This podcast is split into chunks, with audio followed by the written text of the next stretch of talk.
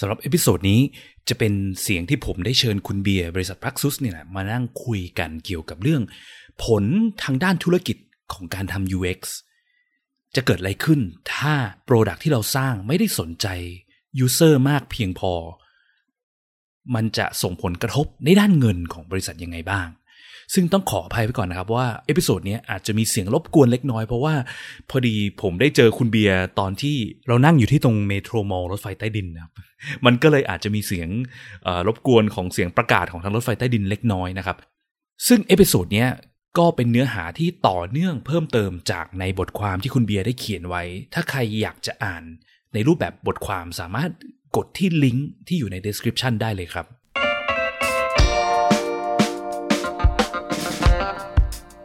ยินดีต้อนรับเข้าสู่ผักสดพอดแคสต์รายการที่จะพูดถึงการพัฒนาโปรดักต์ให้ดีที่สุดสำหรับลูกค้าของคุณ เพื่อธุรกิจที่ยั่งยืนกว่าด้วยกระบวนการ user experience design และ research กับผม พิษพิจารณาลัตนาที่คุณ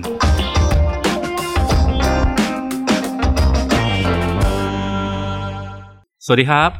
ก็เอพิโซดนี้นะครับของพอดแคสต์เนี่ยเราก็จะมาพูดถึงเกี่ยวกับเรื่อง user experience กับธุรกิจบ้างว่า เอ๊ะทำ UX ทำไปเนี่ยมันได้มันได้ผลมันส่งผลต่อธุรกิจยังไงบ้างนะครับ ซึ่งวันนี้ผมอยู่กับคุณเบียร์ครับ ครับ สวัสดีครับ ครับ คุณเบียร์แนะนำตัวหน่อยได้ไหมฮะว่าตอนนี้ทำงานอะไรยังไงบ้าง ครับ อ่า ผมเบียร์นะครับ ตอนนี้เป็น PM อยู่พักสุดดีไซน์นะครับ แล้วก็ดูเรื่องพวก Financial ของพักสุดดีไซน์ด้วยครับ อ่าครับก็ที่มาที่ไปเนอะว่าเอ่อเอพิโซดเนี้ยคือมันเริ่มจากที่คุณเบียร์ได้เขียนอาร์ติเคิลบทความหนึ่งในเว็บไซต์ของพักซุดไปนะ ซึ่งครับลิงก์ไปยังอาร์ติเคิลนี้ยอยู่ใน description นะครับ สามารถกดไปอ่านเพิ่มเติมได้ ครับ หัวข้อของอาร์ติเคิลนี้ยชื่อว่า UX ส่งผลทางธุรกิจอย่างไรบ้างนะครับ ครับ ซึ่งเออเล่าให้ฟังหน่อยได้ไหมครับว่าทำไมอยู่ดีๆถึงแบบอยากเขียนอาร์ติเคิลเรื่องนี้ขึ้นมาอะไรเงี้ย ครับ ก็จริงๆ ปกติจะเป็นคนชอบดูเรื่องตัวเลขอยู่แล้ว ดู Financial ของบริษัทอยู่แล้ว แล้วก็ เอ่อ เรียกว่าคุกคีกับตัวเลขต่างๆ คือสนใจเกี่ยวกับเรื่องการเงินอะไรอย่างงี้ใช่ไหม ใช่ การ คื เงิน อ ก็ ชอบเล่น สใจ หุ้นอะไรอย่างงี้ด้วย ด้วย อ่า ครับด้วยครับก็ก็เลยรู้สึกว่าเออเรื่องตัวเลขเนี่ยมันบอกอะไรเราหลาย ๆ อย่างครับ แล้วก็เอ่อมันทำให้เราสามารถประเมินวิเคราะห์ได้ว่าเราจะต้องทำอะไรต่อไปอย่างนี้ยครับ เออซึ่งจริงๆ เรื่องเงินเนี่ยมันก็ถ้าพูดตามตรงเลยก็คือคนทำธุรกิจเนี่ยก็มักจะสนใจเงินกันเป็นหลักใช่ไหม ครับใช่ ทีนี้มันเหมือนแอบแบ่งเป็นสองโลกนะระหว่างแบบว่าโลก UX ใช่ไหมคือโลก UX อืม เนี่ยเราก็รู้ว่าเฮ้ยเราต้องฟัง user มากขึ้น เราต้องออกแบบ product ให้คน ครับ ส่วนโลกธุรกิจเนี่ย ก็จะเป็นโลกที่แบบทุกอย่างต้องดูตัวเลขอ้าวแล้วสนใจคนแล้วแล้วไงแล้วมันบริษัทขาดทุนหรือบริษัทมันได้กำไรเพิ่มอะไร ยังไงบ้างใช่ไหม อืมใช่ครับ มันก็เลยเป็นจุดที่เหมือนกับว่าคุณเบียร์ก็เลยสนใจตรงนี้เพราะว่าทำงานในบริษัทที่เกี่ยวกับ user experience ด้วย ใช่ครับ เออก็เลยเป็นคนที่แบบเหมือนอยู่ตรงกลาง อืม เหยียบเรือสองขา ใช่ เหยียบเรือสองแคมระหว่างสองด้านใช่ไหม ใช่ครับใช่ครับ ก็ อ่าฮะ ทีนี้พอเราเห็นว่าบริษัทเราเนี่ยทำด้าน UX ใช่ไหมครับ เราก็เลยรู้สึกว่าจริง ๆ เนี่ยอ่า UX ที่เราดีไซน์ออกไปหรือทำออกไปเนี่ย มันก็ควรจะสามารถวัดผลออกมาเป็นตัวเลขได้เอ่อในในแง่ต่างๆ ทั้งเอ่อดูว่า UX มันช่วยส่งเอ่อผลกำไรที่ดีขึ้นไหมหรือว่าลดคอสอะไรบางอย่างได้ไหมอะไรอย่างเงี้ยครับ มันน่าจะตีออกมาเป็นแบบนั้นได้ครับ อืมซึ่งก็ก็พูดตามตรงนะมันก็ไม่ง่ายใช่ไหม ไม่ง่ายไม่ เอ ง่า อย มันมีความยากในการวัดผลอยู่เพราะว่าถ้ามัน ใช่ ง่ายเนี่ยคนก็คงแบบทำกันไปเยอะแล้ว ครับใช่ จุดหนึ่งคือพอมันมีความยาก แต่มันก็ไม่ได้แปลว่าทำไม่ได้ใช่ไหม อืมครับ เออก็สำหรับเอพิโซดเนี้ยเราก็เลยจะมาคุยกันว่าเฮ้ยคร่าวๆเนอะในการที่จะจะแปลงในเรื่องของการวัดผลในเรื่องอ่ะทำ UX ให้มันดีขึ้น ระบบใช้งานง่ายขึ้น useful usable ขึ้นมันได้อะไรขึ้นมาบ้างใน อืม ด้านธุรกิจ ครับ โอเคครับคร่าวๆหน่อยได้ไหมว่ามันมันได้อะไรบ้างเกี่ยวกับเรื่องอย่างนี้นะครับ ก็ถ้าถ้าเอาคร่าวๆเลยภาพรวมเนี่ยก็คืออ่าหนึ่งคือช่วยเพิ่มรายได้นะครับ เพิ่มรายได้ก็คือ โอเค มันแน่นอนอยู่แล้วเนอะอ่ะก็คือทำทำให้ระบบมันใช้งานง่ายขึ้น อืม มันก็น่าจะต้องเพิ่มรายได้ให้คนได้ อืม ใช่ไหม อืมครับ ทีเนี้ยได้ยินมาเหมือนกันว่า เออมันมีเหตุการณ์หนึ่งใช่ไหมที่เกิดที่ทำให้คุณเบียร์สปาร์กเริ่มอยากจะเขียนอาร์ติเคิลนี้ยขึ้นมาใช่ไหม ใช่ครับใช่ครับ ตอนนั้นมันเป็นยังไง ก็ เล่าให้ฟังหน่อยได้ไหม ครับ ก็จริง ๆ เป็นเรื่องเรื่องของเอ่อผมกับคุณแม่นะครับ พอดีคุณแม่เนี่ยเอ่อไปโหลดแอปธนาคารมาอันนึง แล้วก็แกไม่เคยใช้แอปธนาคารมาก่อนเลยนี่เป็นครั้งแรกใช่ไหมครับปรากฏว่าพออ่าโหลดมาแล้วเนี่ยแกก็อยากให้ผมช่วยสอนใช้เนะครับ ซึ่งทุกคนก็น่าจะคุ้นเคยนะคุณแม่ สอนให้ใช้แอปพลิเคชันเนี่ยเนอะ ใช่ใช่ อ่า ก็ผมก็คิดในใจว่าเออก็สอนใช้มันคงไม่ยากมั้งแอปธนาคารธรรมดาอะไรอย่างเงี้ยคงแป๊บเดียวก็เสร็จอะไรอย่างเงี้ยครับปรากฏว่าเ อ่าคุณแม่ก็บอกว่างั้นเดี๋ยวลองโอนเงินไปหาเพื่อนสักครั้งหนึ่งนะครับเป็นครั้งแรกลองโอนเงินดูอะไรอย่างเงี้ยครับ อ่าอยากคือตอนนั้นคุณแม่อยากใช้แอปธนาคารเพื่อโอนเงินนะ อืมอืมอยากอยากอยากลองโอนเงินไปให้เพื่อนนะฮะ นะฮะ ทีนี้ก็โอเคเราก็เลยนั่งกับคุณแม่ก็เลยเปิดแอปไปด้วยกันนะครับ ก็พอเข้าไปเสร็จปุ๊บเนี่ยจริง ๆ ต้องบอกว่าคือธนาคารเขาเซตติ้งมาให้เรียบร้อยแล้ว มันสามารถล็อกอินเข้าไปได้แล้วอะครับ โอเค อ่าตอนที่อยู่กับผมก็คือสามารถล็อกอินได้แล้ว แล้วก็พอล็อกอินเสร็จเข้าไปปุ๊บเอ่อสิ่งที่เรามีตอนนี้คือเลขบัญชีของฝั่งปลายทางนะครับ ตอน ซึ่ง นั้นตอนนั้นคิดคิดในใจว่าอยากเจออะไร คิดว่าจะเจออะไรใน คิดว่าคิดว่าก็จะเจอคำว่าโอนเงินให้บุคคลอื่นเนี่ยนะฮะหลัง จา จาก กว่ามันเงินมันมันมันต้องการตอนนั้นเราต้องการทำอะไรเราต้องการโอนแบบไหนโอนกรอกอะไรยังไงะ ต้องการโอนด้วยการกรอกเลขบัญชี คือคือมีเลขบัญชี ฝั่ง อยู่ ปลายทาง โอเค ใช่ โอเค ใช่แล้วก็ก็เลยในใจมองหาว่าหลังจากกดโอนเงินเนี่ยต้องเอ่อเจอคำว่าบัญชีบุคคลอื่นหรืออย่างน้อยมีช่องให้กรอกบัญชีปลาย เลข ทาง บัญอะชีไรอย่างเงี้ย อะไรนะ ใช่ อ่า ใช่ โอพเคอกดกดไปปุ๊บมันยังไม่มีช่องนะ มันก็กลายเป็นแค่ปุ่มเขียนว่าบัญชีบุคคลอื่น แล้วก็มั่นใจว่ากดเข้าไปในนี้เนี่ยได้แน่ๆนะครับ อ่า อ่าพอกดเข้าไปถึงปุ๊บกลายเป็นว่ามันฟ้องขึ้นมาว่า ต้องแอดบุคคลที่สามก่อนก่อนถึงจะโอนอ่า ปให้ โอนได้ คเออให้บุคคลนี้ได้ ใช่ ผมก็ตกใจเฮ้ยต้องแอดก่อนด้วยเหรอเนี่ยนะครับ อ่าฮะ ก็ก็งง ก็งงนิดนึง แล้ว แล้ว ทำ ก็ ไงอ่ะไอ้แอดบุคคลอื่นเนี่ย ผมก็พยายามหาเมนูตรงนั้นเนี่ยว่ามีตรงไหนให้สามารถกดแอดได้ไม่มีเลยฮะทำให้ผมต้องกดออกถอยออกมา แล้วก็พยายามจะไปหาที่แอดตรงอื่น อ่าฮะ เอาผมวนอยู่ตรงนั้นน่ะนานมากประมาณสิบนาทีกว่าจะได้ คือโอนเงินให้คนหนึ่งคนเนี่ยใช้เวลาสิบนาที ซึ่งผมเอ้ยมันปกติมันง่ายนะ มันไม่ได้ยากขนาดนี้ด้วยความที่เรารู้สึกอย่างนั้นนะเราก็ยิ่งพยายามกดนู่นกดนี่ว่าเดี๋ยวมันต้องเจอสิเดี๋ยวมันต้องเจอดิกดจนแบบสิบนาทีแล้วเออมันไม่เจอจริงๆฮะ อ่า เออก็เลย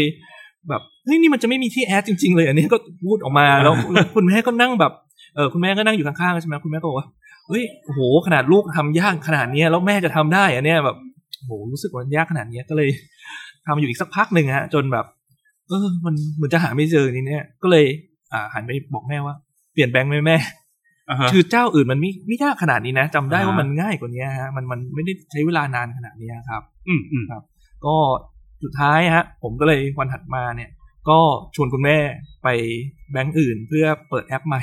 โอเค เพื่อเพื่อเพื่อเป็นแอปที่มันง่ายกว่าเดิม แล้วก็อีกหน่อยถ้าเกิดแอปมันง่ายเนี่ยคุณแม่ก็จะสามารถทำเองได้ในอนาคตอย่างเงี้ยนะครั โอบ เค อืมอืม แล้วมันเกี่ยวกับอ่ะย้อนกลับมาเรื่องที่เราคุยอยู่เนาะคือธุรกิจเนาะ UX อันเนี้ยแน่นอนอยู่แล้ว UX มีปัญหาใช่ไหมมัน ครับ ยากมาก อืม คือสิ่งที่มันง่ายๆ ที่มันควรต้องทำได้เร็วๆอะไรเนี้ย อืม ที่คน expect ว่ามันควรจะไม่น่าจะมีอะไรมากมาย ครับ กลับกลายเป็นต้องใช้เวลา 10นาที15นาทีในการโอน แล้วมัน ยากาก กระทบธุรกิจยังไงบ้างอะไรเงี้ย ครับก็จริงๆเนี่ยถ้าเกิดเรามาลองคิดดูนะครับอ่ะสมมติว่ามีอย่างคุณแม่ผมเนี่ยหลายคนนะฮะ คงไม่ใช่คนเดียวหรอก ไม่ใช่ เพ ค ราะว่าน เดียว เพราะว่าคือจริงๆคืออ่ะถ้าคุณแม่ใช้เองไม่เป็นนี่ก็เรื่องเลยเนาะ อืม อันนี้ลูกคุณลูกที่เขาทำงานในบริษัทเกี่ยวกับ UX แล้วทำใช้ทูดิจิตอลตลอดเวลาก็ใช้ไม่เป็นเหมือนกัน อืม แปลว่าผมว่าคนที่เจอปัญหาอย่างเงี้ยน่าจะเยอะไม่คงไม่น้อย ครับ ก็น่าจะอย่างนั้นนะฮะทีนี้ถ้าถ้าเกิดเรามาลองคิดดูว่า สมมติเดือนหนึ่งเนะครับ มีลูกค้านะครับที่เจอแบบนี้แล้วก็ย้ายแบงค์แบบผมนะครับ อ่า สักเท่าไหร่ดีสมมติว่าตีว่า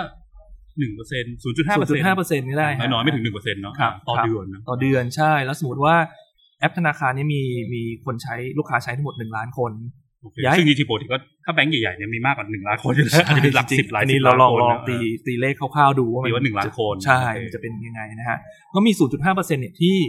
เปลี่ยนไปใช้แบงก์อื่นเลย อดทนไม่ไหวเพราะ ทน ใช้ ไม่ไหวย ากยากมาก ใช้ยากเหลือเกินครับ ก็ทำให้อย่างน้อยเนี่ย ธนาคารต้องสูญเสียรายได้จากคนไปละห้าหมื่นคน โอเค ครับ ก็คือหนึ่งล้านคนคูณด้วยศูนย์จุดห้าเนาะก็จะเหลือห้าลูกค้าห้าหมื่นคนหาย ใช่ห้าหมื่นคนหาย แล้วสมมติว่า มันส่งผลต่อธุรกิจยังไงบ้าง ครับ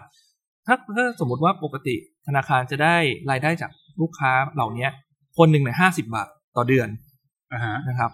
ซึ่งก็อาจจะได้จากหลายทางนะเช่นอาจจะแบบอ่ะขายสินค้าอื่นได้ หรือว่าลูกค้าเอาเงินมาฝากทิ้งไว้เงี้ยธนาคารก็ได้เงินเพื่อไป ใช่ invest ไปเลยต่อนู่นนี่นั่นนะ ใช่ครับ สมมติว่าออกมาเป็น 50 บาทต่อคนแล้วนะครับต่อ ไอ้ เดือน ตีนี่ตีเล็กๆเลข ใช่ เร็วๆ ตี นะ เร็วๆ เราตี ครับ เล่นๆเราไม่มี data จริงๆเลยธ ครั นา บ คารอ่ะ ก็เมื่อกี้ห้าหมื่นคนใช่ไหมครับ แล้วก็เสียรายได้คนละห้าสิบาท เพราะฉะนั้นออกมาเนี่ยก็อยู่ที่สองแสนห้าหมื่นบาทต่อเดือนนะครับ ต่อเดือน ต่อเดือนเลยนะครับ ธนาคาร แล้วจ เสียเงิน ริง ไป ๆเนี่ ส ย องแสนห้าหมื่นบาทต่อ ใช่ เดือน แล้วพอเป็นต่อปีเนี่ยเท่ากับเสียไปสามล้านบาทต่อปีเลยนะครับ ปีละสามล้านโอเค ใช่ครับ ซึ่งอันนี้เรามองแค่ฟังก์ชันแบบอ่ะสมมติตีง่ายๆเนอะแบบว่าฟังก์ชันโอนเงินหรืออย่างเงี้ยซึ่งมันอาจจะมีฟังก์ชันมากกว่านี้ด้วยที่มันอาจจะ ใช่ ส่งผลให้มันคนทนไม่ไหวในการใช้อย่างงี้ใช่ไหม ครับ เออ นี่แค่ ก็ ฟังก์ชันเดียวเองนะฮะ ก็คือมันอ่ะมันสามารถตีพวกเนี้ยจากการใช้งานยากให้กลายเป็นคอสได้ ให้กลายเป็นการสูญเสียรายได้ได้ ใช่ครับ อืม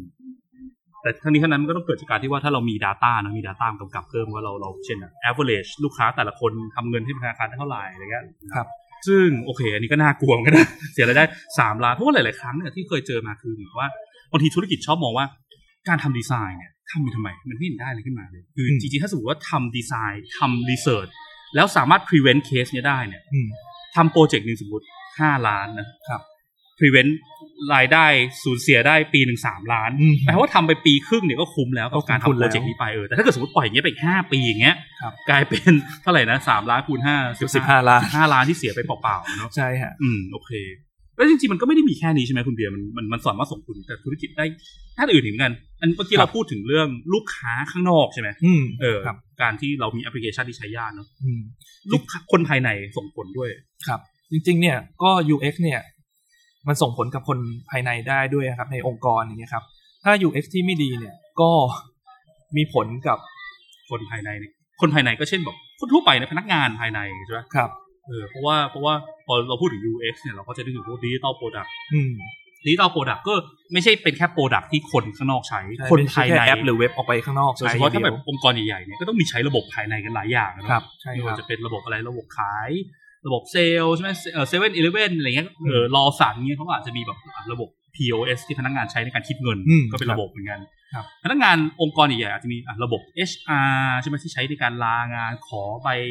รับรองอะไรเงี้ยมันจะมีระบบมากมายหลากหลายนะที่ใช้ระบบบางที่ก็อาจจะมีระบบแบบใช้ในการตอกบัตรอะไรเงี้ยต่างๆนานาใช่ไหม อืม พอมันมีพวกระบบดิจิตอลเกิดขึ้นมาปุ๊บความซับซ้อนมันตามมาพร้อมกันแน่นอน เราก็มักจะคุ้นเคยนะถ้าใครอยู่องค์กรใหญ่ๆที่ที่ระบบพวกนี้มัน ครับ ใช้ไม่ได้ง่ายเท่าไหร่ ใช่ แล้วพอระบบพวกนี้มันใช้ไม่ได้ง่ายเท่าไหร่พนักงานภายในใช้ยากเนี่ยมันเกิดปัญหาอะไรบ้างในแง่ธุรกิจครับ จริงๆ ก็เอายกตัวอย่างง่ายๆเลยนะครับที่ที่เราจะเห็นกันบ่อยก็คือเป็นพวกระบบ HR นะครับที่องค์กรใหญ่ๆ จะจะมีไว้ใช้กันนะครับ อืม ก็ใช้กับพนักงานทุกคนนะฮะในในองค์กรนั้น อืม นะครับทีนี้ถ้าระบบ HR เนี่ยมี UX ที่ไม่ดีเนี่ยมันส่งผลยังไงใช่ไหมครับ อย่างง่ายๆแล้วกันครับ ก็อย่างที่พี่พิษพูดเมื่อกี้ครับก็คือพนักงานทุกคนเนี่ยเข้ามาก็เพื่อเอ่อใช้ระบบเนี้ยรายการลางานในการเบิกโอทีในการลาป่วยต่าง ทำได้หลา ๆ ย ใช่ไหมครับใช่คอย่างใช่ไหมรับ คือพอมันเป็นระบบ HR เนี่ยมันแปลว่าอะไรมันเป็นระบบแบบบุคคลก็คือบุคคลทุกคนที่เป็นพนักงานที่นี่ก็ต้องใช้อะไร ใช่ อย่างเงี้ย ฮะ นะ ใช่ฮะ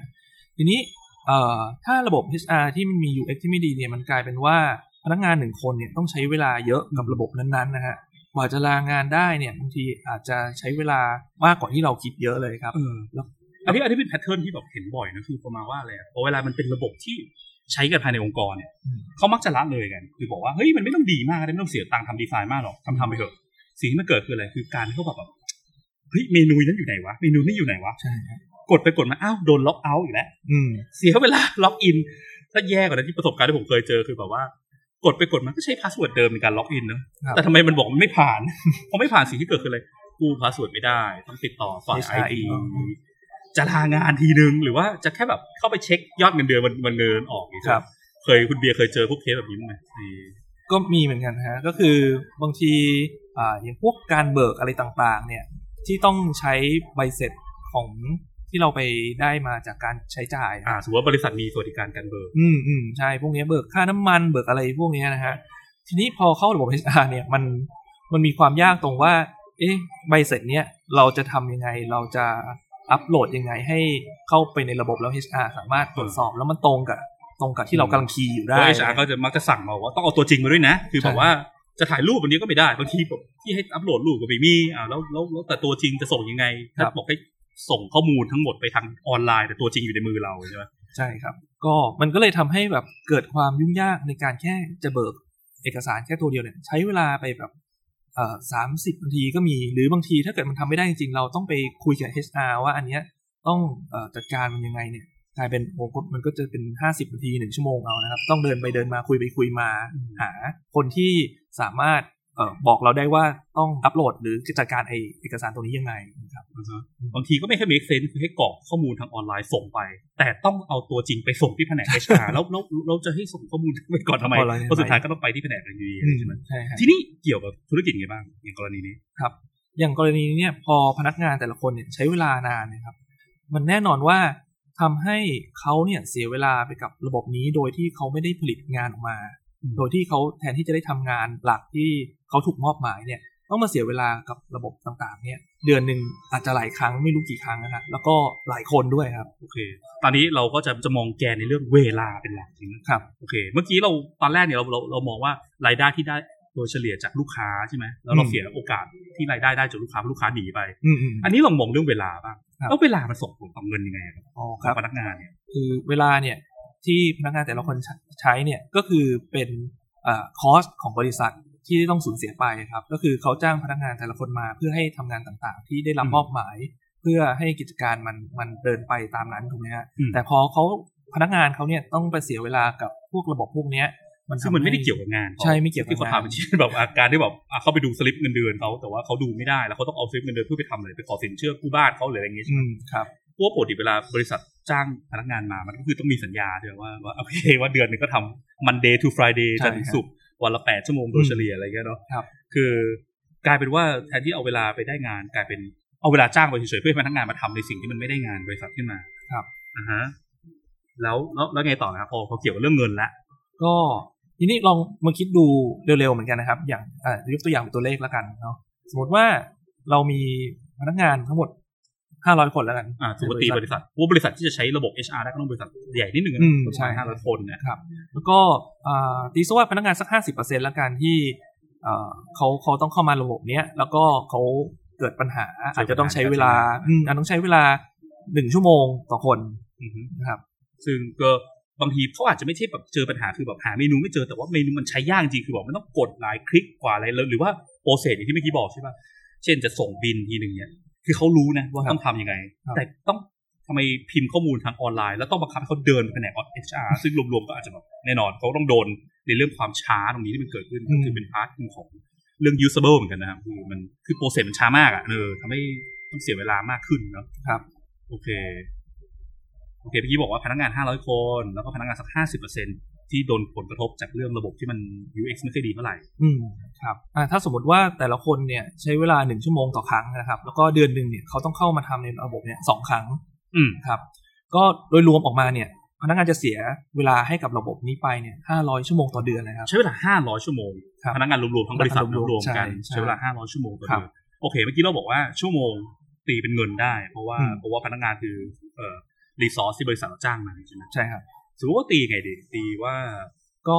จริงๆถ้า เงิน ตี เดือนพนักงาน เงินเดือนพนักงานเฉลี่ย ผมตีออกมาเร็วๆเป็นต่อชั่วโมงเลยละกัน เพราะเมื่อกี้เราสูญเสียไปทั้งหมด 500 ชั่วโมงแล้วใช่ไหมฮะ เออ เราตีออกมาเร็วๆเนี่ยค่าจ้างพนักงานอยู่ที่ 280 บาท จะ ต่อ ส ชั่วโมง มมติว่าปฏิบัติอาจจะตีตีแบบว่ามีทั้งคนที่เงินเดือนแบบหมื่นสองหมื่นยันหลักแสนที่เป็นผู้บริหารแล้วเนาะบริษัทระดับแบบห้าร้อยคนเนี่ยมันก็ต้องมีผู้บริหารระดับสูงอะไรอย่างนี้เหมือนกันเนาะ ครับใช่ครับ ตีมาสมมติคนละอ่ะรายเงินเดือนอยู่คนละห้าหมื่นสี่ห้าหมื่นเนี่ย อืม ตี เฉ มา ลี่ย ชั่วโมงละสองร้อยแปดสิบาท อืมใช่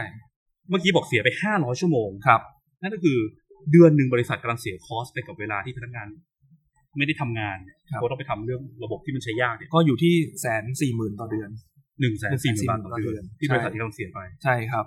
ก็จริงๆถ้าเป็นต่อปีก็คืออยู่ที่หนึ่งล้านเจ็ดแสนเลยฮะ หนึ่งล้านเจ็ดแสนบาทที่เสียไปเปล่าๆกับการที่จ้างพนักงานมาแล้ว ใช่ ไม่ได้ แล้วก็ ซึ่ง เข้าไปวุฒเอ่อเข้าไปเอ่อใช้เวลากับระบบ HR นานไป ซึ่คงรับ มันก็ไม่ใช่แค่ระบบ HR นะนี่เรายกตัวอย่างระบบ HR อย่างเดียวใช่ไหม อืม แต่ที่เมื่อกี้บอกมันอาจจะมีแบบระบบ คือ เช่น อื่นอีก เออเซเว่นอีเลเว่นอ่ะสมมติพนักระบบที่พนักงานใช้ในการคิดเงินลูกค้าแล้วมันใช้ยาก เช่น อืม พนักงานมักจะกดผิดปุ่ม อืม กดเสร็จปุ๊บ ก็ต้องมานั่งอ่ากดแบกกดอะไรแล้วกว่าจะทำอะไรได้ กว่าจะทำเอ่อรับการจ่ายเงินลูกค้าได้แต่ละรายใช้เวลามากขึ้นนิดนึงเนี่ยทั้งทั้งประเทศรวมกันเนี่ยมันเป็นเท่าไหร่ใช่ไหมหรือว่า มากครับ เราน่าจะเคยเจอนะบางบางที่อย่างเงี้ยแบบเวลาเราไปซื้อของแล้วแบบพนักงานกดผิด อืม กดผิดเสร็จแล้วเขาแก้ไม่ได้เขาจำไม่ได้เขาไม่รู้ว่าต้องทำยังไง อ่าอ่า มันต้องไปให้หัวหน้ามาทำแล้วหัวหน้าก็ติดนั่นติดนี่กลายเป็นลูกค้าเสียเวลามากขึ้นไปอีก เรายืนรอกัน เออ นานเลยฮะครับ แล้วดีไม่ดีก็จะมีลูกค้าที่แบบแทนที่เขาจะซื้อของทนไม่ไหวที่เกียจรอออกมาแล้วเสียโอกาสการขาย มีครับก็อย่างคนข้างหลังที่ต่อคิวอยู่เห็นข้างหน้า อืม ท่าทางไม่ดีแล้วเออไม่เอาละ อืม ออกดีกว่า พวกนี้มันเกิดจาก UX ที่มันแย่นั่นเลยเนาะ อืมนอกจากเวลาที่พนักงานเนี่ยต้องเสียไปกับระบบตอนใช้งานครับ มันยังมีค่าเทรนนิ่งแล้วก็เวลาที่ใช้ในการเทรนนิ่งเพื่อให้พนักงานใช้ระบบนี้เป็นอีกนะครับที่เราต้องเสียไป เอออันนี้มันเกี่ยวกับ UX ยังไงนะเรื่องเทรนนิ่ง ก็ครับ คือพอระบบมันใช้ยากเนี่ย มันก็ทำให้เราต้องอาจับพนักงานมาเทรน อ่า พอพนักงานมาเทรนหนึ่งละเขาเสียเวลาละ อืม สองคือเราต้องเสียคอสหาคนมาเทรนเขา อืม เพื่อให้เขาสามารถใช้งานมันได้ คือมันประมาณนี้ใช่ไหมคือประมาณว่ายิ่ง UX แย่เท่าไหร่ ครับ ยิ่งพนักงานยิ่งต้องใช้เวลาในการเทรนมากขึ้นเท่านั้น ใช่ครับใช่ เออผมเคยมีประสบการณ์นะทำแบบว่ารีดีไซน์ตัวเป็นระบบแอปพลิเคชันให้ให้บริษัทประกันต่างประเทศ คือมันจะเป็นเหมือนหน้าจออินเทอร์เฟซที่ให้บอกว่าพนักงาน call center รับออเดอร์เวลาที่คนที่เขาแบบต้องการเคลมประกันอย่างเงี้ยรถชนอย่างเงี้ยเราต้องการโทรเข้ามา แล้วเนี่ยพนักงานที่ประจำพวกตรงเนี้ย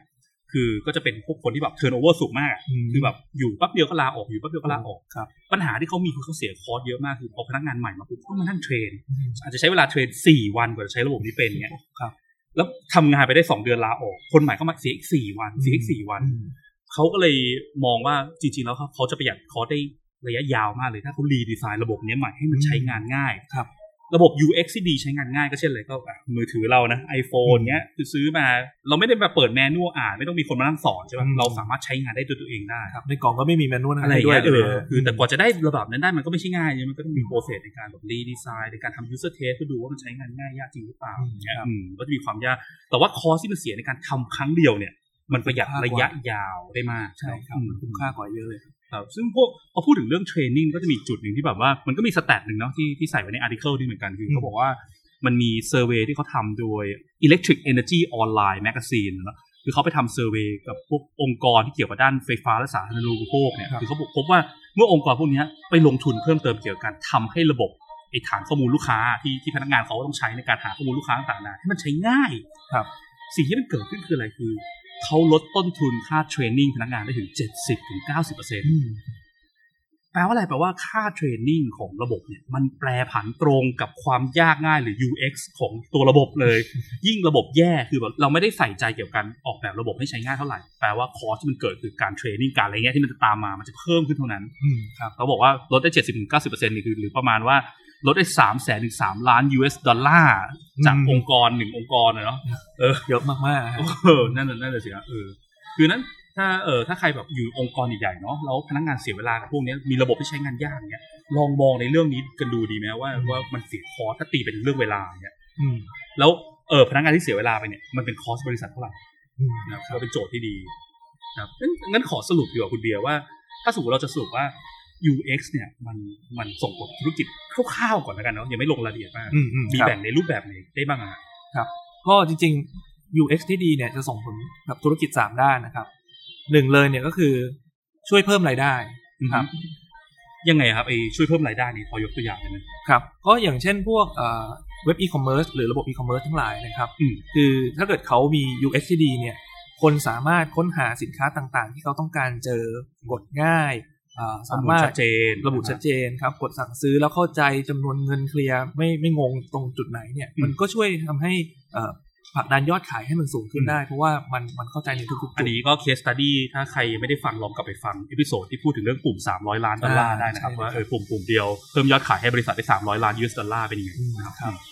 อ่า แล้วข้อต่อมาล่ะครับ ครับข้อต่อมาก็คือว่าอ่า USDT เนี่ยมันจะช่วยลดค่าใช้จ่ายครับ อ่าฮะ ครับ อันนี้ก็คล้ายๆที่เราพูดมาทั้ง 2 เคสเมื่อกี้เนาะ ใช่ใช่ที่ยกตัวอย่างมาทั้งเอ่อเอ่อเกิดจากภายนอกก็คือเป็นโปรดักที่ไปให้ลูกค้าภายนอกใช้ แล้วก็ทั้งภายในเองก็คือระบบภายในที่ อืม คนในองค์กรใช้เนี่ยมันก็ถ้ามี USDT สามารถลดค่าค่าใช้จ่ายพวกเนี้ยได้ได้ ถ้า สูง ถ้า ครับ แต่ถ้าเราไม่สนใจเนี่ยมันก็แปลว่ามันจะเป็นคอร์สที่เราต้องโผล่เข้ามาใส่เราอยู่เรื่อย แล้วก็ ว่า แบกรับไป ค ตลอด แอบแอบแทงเราอยู่เบื้องหลังอยู่เรื่อยๆอย่างเงี้ยเนาะ ใช่ครับใช่ครับ อืม ก็จะแบกรับไปตลอดครับ ซึ่งจริงๆคอสมันก็อาจจะส่งผลเกี่ยวกับพวกเรื่องค่า development เนี่ยเหมือนกันนะคือระบบที่ที่ออกแบบมาไม่ค่อยใส่ใจเท่าไหร่อ่ะ อืม ต้องมานั่งแก้ทีหลังเนี่ยมันก็เป็นคอสของไอทีที่ตามมาอยู่เหมือนกัน ครับ อืม เปลี่ยนเวอร์ชันเปลี่ยนอะ โด ไร น ก็ ยู ต้ง เซอร์ ทำ บ่นมาทีหลังอ่ะทั้งที่รู้อยู่แล้วว่าตอนแรกมันจะมีปัญหาเรื่องนี้แต่ว่าเอ้ยรีบออกโปรดักต์กันก่อนดีกว่า อืม สุดท้ายตอนหลังยูเซอร์มาบ่นเนี่ยแทนที่เราจะแก้ได้ตั้งแต่บนไวเฟรมบนหน้าหน้าจอที่เราดีไซน์ อืม บนกระดาษกลายเป็นไปเปลี่ยนตอนที่เขียนโปรแกรมเนี่ยมันแพงกันเยอะเลย อืมครับ อ่า อีกข้อหนึ่งก็คืออ่า USDT เนี่ยมันช่วยเพิ่มความพึงพอใจให้กับลูกค้าครับ อ่าแน่นอนเนาะ ครับ คือระบบที่อ่ะ Apple อย่างเงี้ยนะ อืม คืออันนี้ Google อย่างเงี้ยมันเป็นระบบที่ใช้ง่าย UX มันดีมาก ครับซึ่งความพึงพอใจอันเนี้ยจริง ๆ มันคือ มันอาจจะไม่ถึงกับวัดเป็นตัวเลขได้นะครับ แต่มันมันเป็นลักษณะเหมือนกับเป็นเป็นความรู้สึกที่ลูกค้ามีต่ออ่าแบรนด์ของเราหรือโปรดักต์ของเรานะครับทำให้อ่าเขาเกิด loyalty ในการที่จะกลับมาใช้เราอีก อืม ครับ แล้วก็เรื่องเกี่ยวกับนี่ด้วยเนาะการบอกต่อใช่ไหม อืมใช่ฮะใช่ เมื่อระบบที่คนพึงพอใจรู้สึกว่าใช้ง่ายดีจังเลยระบบเนี้ยเออมันมันมันถูกใจอ่ะ อืม แน่นอนคนยุคนี้นะชอบแชร์ ก็จะแชร์บอกเพื่อนต่อ อืม แล้วบอกว่ามันเป็นมาร์เก็ตติ้งที่ดีที่สุดใช่ไหมเวลาที่เราไปบอกต่อเพื่อนอะโฆษณาขึ้นมาร้อยตัว ก็ไม่เท่ากับเพื่อนคนเดียว เพื่อน มา บอก บ ต่อ อกว่า เฮ้ย เจ้านี้ดี อ่า ใช้เจ้านี้เถอะใช่ไหม ใช่ครับ ในทางกลับกัน ถ้าระบบแย่ อืม แย่มาก เช่นบอกว่าจะเคลมของไม่ให้เคลมหรือเคลมไม่ได้หาปุ่ม เคลมไม่เจอสุดท้ายเคลมไม่ได้อย่างเงี้ยทั้งที่ตอนแรกแบบอีคอมเมิร์ซบอกไว้ว่าเออเคลมได้ตลอดนะแต่หาปุ่มเคลมไม่ได้ สิ่งที่เกิดคืออะไรพอคัสเตอร์เกิดความโมโหหงุดหงิดเนี่ย แชร์ต่อ แชร์ต่อรัวๆเลยครับ ใช่ไหมอันเนี้ยแล้วมันจะกระทบส่งผลกระทบต่อต่อบริษัทเยอะมากเลยเนาะ ใช่ครับเป็นวงกว้างเลยฮะทีนี้ อืม ครับ นั่นก็คือว่าก็คือเท่านี้แล้วกันนะครับ คือเอพิโซดเนี้ยเราก็จะพูดถึงเรื่องอ่ะธุรกิจคร่าวๆนะว่ามันสามารถแปลง UX เป็นตัวเลขได้ อืม สามแพทเทิร์นเนาะ ครับ เอ่อเพิ่มยอดขายเพิ่มเพิ่มรายได้ให้บริษัท ลดค่าใช้จ่ายได้ หรือว่าเพิ่มความพึงพอใจให้ลูกค้าได้ ครับ แล้วเดี๋ยวเอพิโซดถัดๆไปเดี๋ยวเราจะมาลงรายละเอียดเพิ่มเติมในแต่ละข้อกันอีกที อืม นะครับ ก็เหมือนเดิมครับเอ่อถ้าสมมติว่าคิดว่าเอพิโซดเนี้ยมีประโยชน์กับคุณนะครับ อย่าลืมกดไลค์ กดแชร์ กด Follow ในช่องทางที่คุณฟัง แล้วก็เอ่อถ้าต้องการจะเสนอไอเดีย หรือว่าสิ่งที่คุณอยากฟังอะไรเพิ่มเติมเนี่ยสามารถใช้แบบฟอร์มฟีดแบ็กฟอร์มลิงก์อยู่ใน description เนี่ยสามารถกดมาเพื่อเพื่อส่งข้อมูลฟีดแบ็กอะไรต่างๆมาให้ผมหรือคุณเบียร์ก็ได้นะครับ อืมครับ แล้วก็ ยินดีรับ เอ่อพบกันใหม่ในเอพิโซดหน้านะครับก็เอพิโซดนี้สวัสดีครับ ครับ สวัสดีครับ